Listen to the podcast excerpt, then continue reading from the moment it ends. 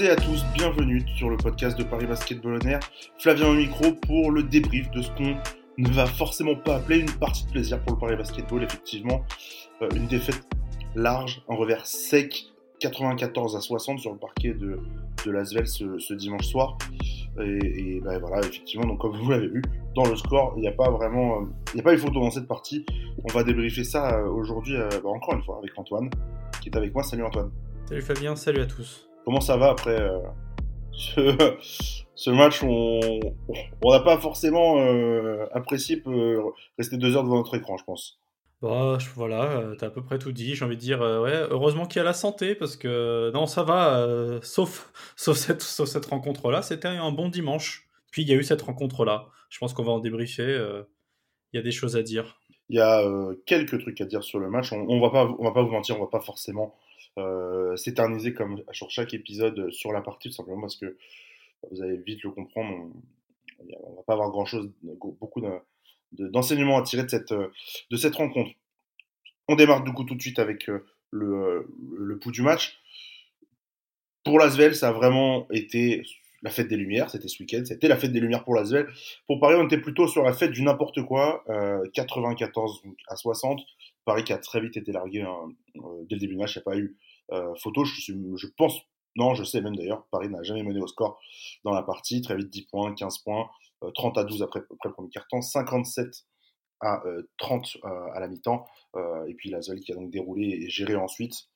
Euh, Antoine, bah, qu'est-ce que, tout simplement, qu'est-ce qui s'est passé ce soir du côté du Paris Basketball, qui a eu, montré un visage méconnaissable en termes de basket, mais, euh, mais euh, inquiétant comme on pouvait peut-être le voir euh, récemment.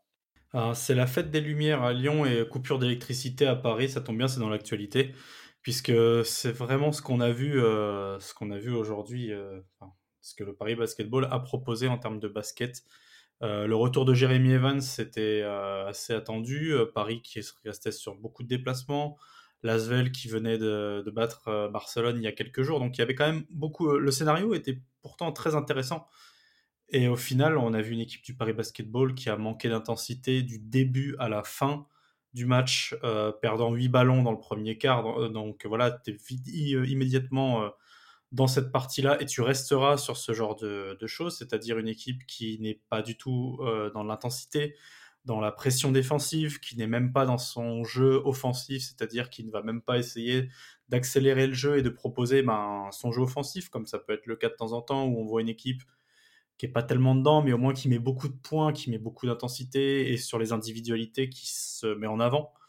Euh, là, pour le coup, il n'y a quasiment rien, c'est-à-dire qu'on en parlait en off, je n'arrive pas à trouver un joueur qui soit sorti vraiment du lot, ni même, euh, comme tu l'as dit, un choix tactique, une vision un peu tactique de, de basket pur, de coaching pur.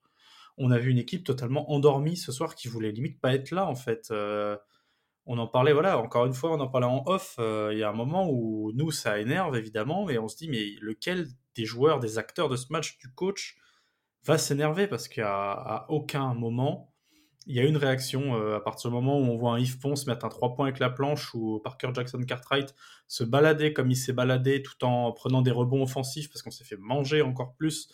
On avait l'impression de s'excuser, en fait, euh, tout au long de la rencontre, d'être présent. Euh, c'est l'analyse du match euh, que je fais, je sais pas si c'est la tienne, peut-être qu'elle est plus, inten- plus intense que ça, ou peut-être moins, ou c'est moi qui ai vraiment passé un sale moment, mais je retiens vraiment rien de positif euh, de cette rencontre, euh, que ce soit collectivement et même euh, individuellement. Bah écoute, euh, je vais pas forcément être beaucoup plus euh, beaucoup plus sympathique que toi sur, euh, sur mon analyse. Je, voilà, j'ai pas trouvé non plus que, euh, qu'il y avait quelque chose de, de, de, de positif et même de, de pertinent hein. à conserver cette partie. Je pense qu'elle est simplement à oublier du début à la fin dans tout ce qui a été euh, proposé ou tenté de proposer. J'ai pas vu grand-chose. Euh, euh, tu l'as dit, mais c'est collectivement que ça m'a un peu, un peu surpris le, le, la faiblesse collective de, de cette équipe et, tu, et qui, ont, qui a été battue dans tous les compartiments du jeu, que ce soit dans l'adresse, que ce soit dans, dans la bataille physique, que ce soit dans l'intensité que tu vas mettre euh, de, dans, dans ta partie. Même le banc n'a pas apporté, euh, n'a pas apporté ce supplément de, d'âme. Mais effectivement, je te rejoins sur le sur l'idée de, bah voilà, personne s'est énervé, ne serait-ce que même Will Weaver, hein, c'est pas un coach qui, qui élève beaucoup la voix, on, on, on l'a remarqué depuis le début de saison.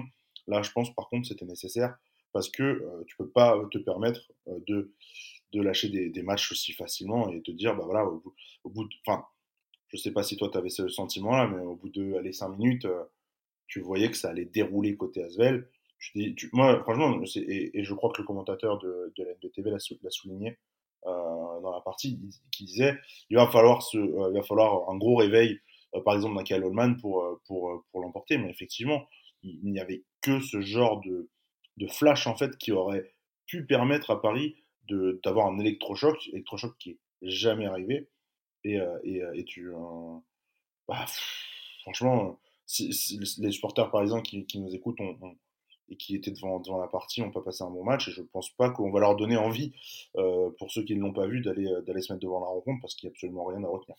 Ah mais c'est, tu l'as dit, c'est toujours comme ça au final. euh, Kyle Allman qui, qui est un très bon joueur hein, mais on a l'impression qu'on a toujours besoin d'un Kyle Allman en mode pyromane, vraiment qui prend feu, et ou alors parfois un Amir Sims. Et quand est-ce qu'on, qu'on, ou, quand est-ce qu'on a vu euh, une équipe parisienne qui collectivement a gagné un match, euh, vraiment, ou a surélevé son niveau collectivement? Ça s'est vu, mais c'est très rare. Je pense que ça se compte sur les doigts d'une main. Un peu comme le nombre de victoires qu'on a en Betclic Elite, puisqu'on en a quatre.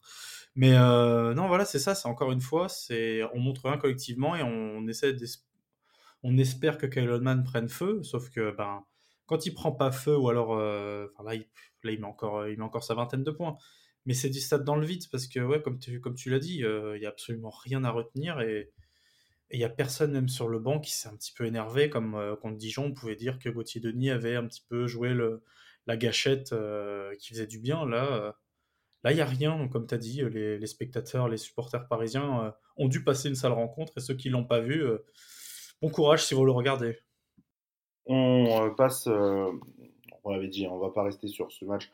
Euh, on n'a même pas une performance individuelle à vous, à vous, à vous relever spécialement, en, que ce soit positive.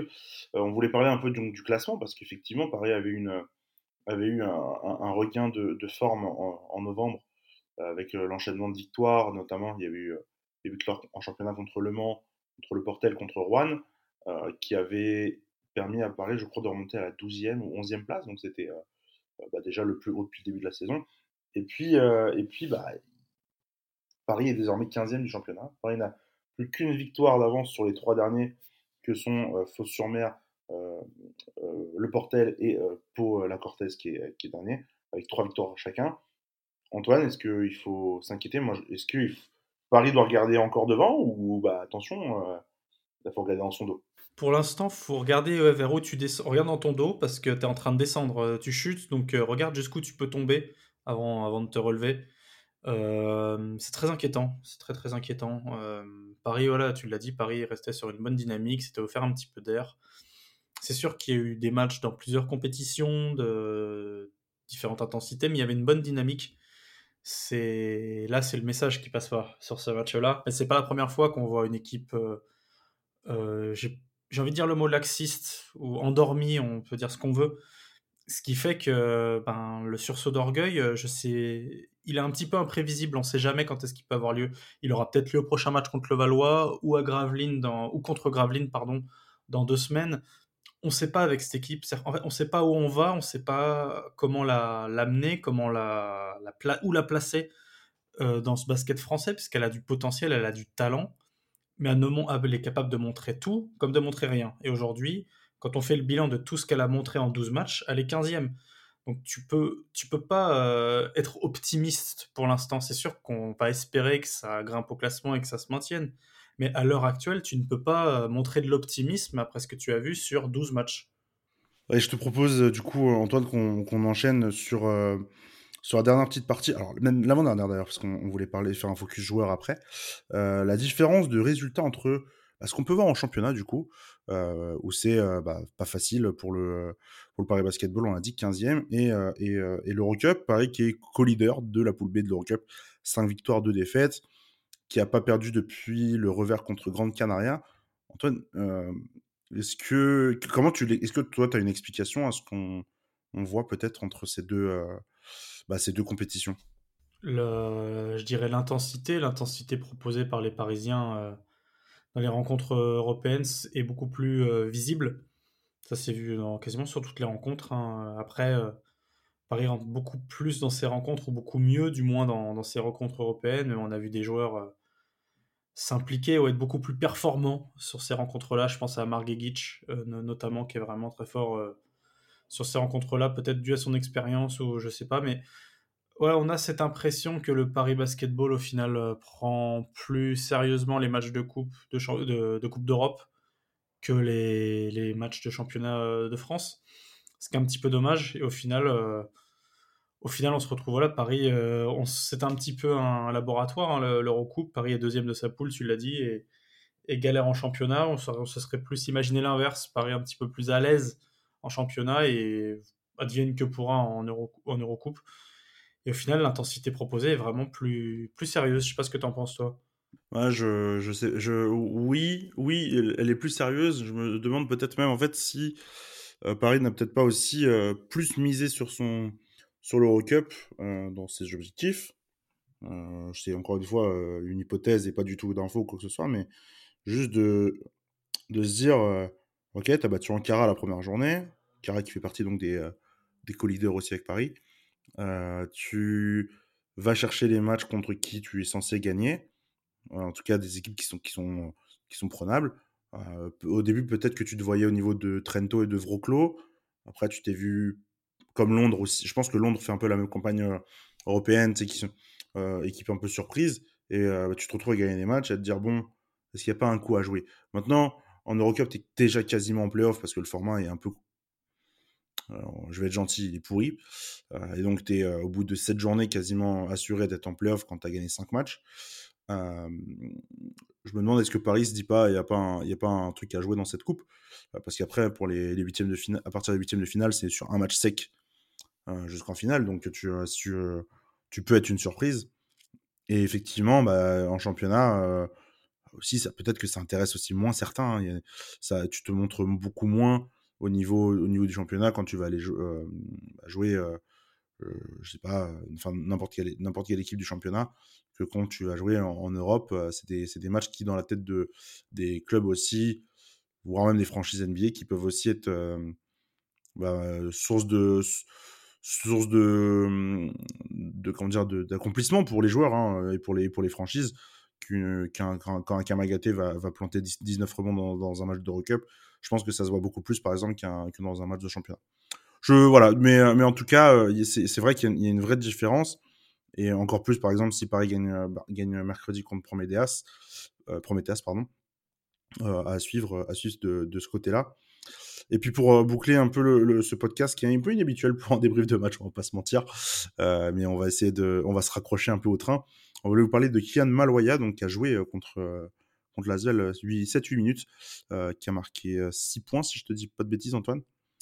Et, euh, et qui fait euh, qu'il a depuis tu ne dis pas de bêtises ah, je dis pas de bêtises effectivement six points en, qui a joué donc le, dans le garbage time, mais qui depuis très récemment, quelques matchs maintenant, joue des minutes en pro, ce qu'il n'avait pas l'occasion en début de saison, pas trop. Il avait joué les, les, les, quelques matchs amicaux, je me souviens, mais, mais il avait très, mais pas, très peu en tout cas très peu joué, et là on lui donne des minutes. Notamment il a joué contre Antibes en, en, en Coupe de France, il joue pas mal de minutes en Europe. Euh, bah, qu'est-ce que tu peux me dire, Antoine, un peu ? C'est vrai que là aussi en espoir, nous qu'on on voit un petit peu jouer aussi en espoir, euh, on voit un joueur beaucoup plus libéré qu'en début de saison. Totalement, totalement. C'est vrai que Kian Maloya est en train de, de gagner en, en responsabilité. Ça fait plaisir parce qu'on le voyait vraiment euh, ben, grappiller des bouts de secondes. Il avait joué cinquante secondes contre Nanterre en début, puis plus de saison, puis plus rien.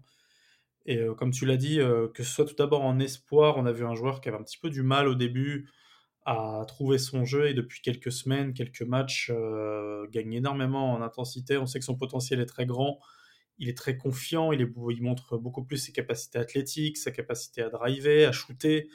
On, on voit que c'est un joueur qui a beaucoup de potentiel, et euh, ça fait très plaisir de le voir chez les pros, euh, grappiller des minutes. Et au final, euh, aujourd'hui, on va prendre l'exemple d'aujourd'hui pour essayer de s'accrocher, comme tu as dit, au train. Il fait un bon match avec les espoirs, bon, qui se sont inclinés, puisqu'il est encore une fois le meilleur marqueur, et comme il l'est très souvent avec, euh, avec les espoirs. Puis derrière, il, a, il arrive à assumer un garbage time euh, ben, correct avec les pros, en montrant ses qualités, et c'est tout à, C'est vraiment à, souligner, à souligner, puisque ça fait plaisir de voir un jeune euh, rentrer tranquillement dans la rotation et suivre euh, sa progression et sa confiance en lui.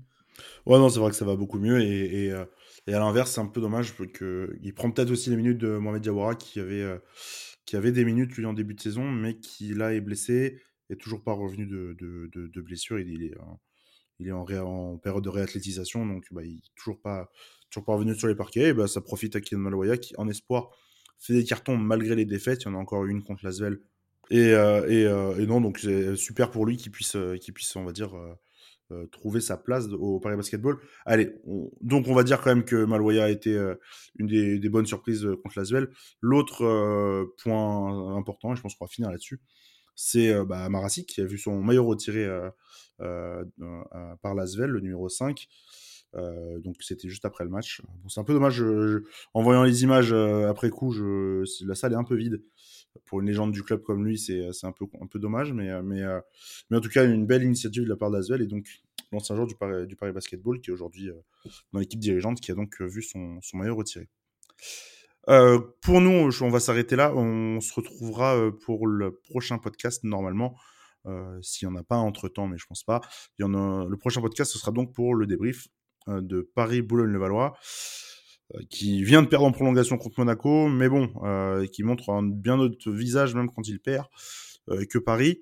Et puis, euh, et puis donc, euh, dans les prochains matchs pour le Paris Basketball, il y a un dé- une réception de Prométhéas Patras en, en Eurocup mercredi. Attention, c'est en même temps que l'équipe de France euh, contre le Maroc en Coupe du Monde de football. Et euh, donc, la, la, la réception de Boulogne-Levallois, c'est dimanche à dix-huit... Non, c'est quand ? C'est samedi ? Antoine ? Samedi, samedi. Samedi à, à dix-huit heures, je crois, euh, pendant le match de la troisième place de la Coupe du Monde, exactement. Euh, pour nous, on se retrouve donc à ce moment-là, donc ce sera le week-end prochain. Euh, nos réseaux sociaux, je vous le rappelle, pour, pour vous abonner, sur Twitter, c'est arobase parisb tiret on air, pour Facebook et Instagram, c'est arobase parisbasketballonair. Euh, vous pouvez aussi euh, nous liker sur les, euh, les plateformes de podcast, sur les, euh, les vidéos YouTube qu'on, qu'on poste avec tous les podcasts. Ça, nous, ça fait référencer un peu mieux le podcast pour bah, les, les, les gens qui ne le connaissent pas et qui aimeraient, euh, pourquoi pas, découvrir du, euh, bah, voilà, le média sur, sur le, le, le, bas- le Paris Basketball. Donc, euh, n'hésitez pas. Et du coup, on se retrouve la semaine prochaine. À ciao. Salut.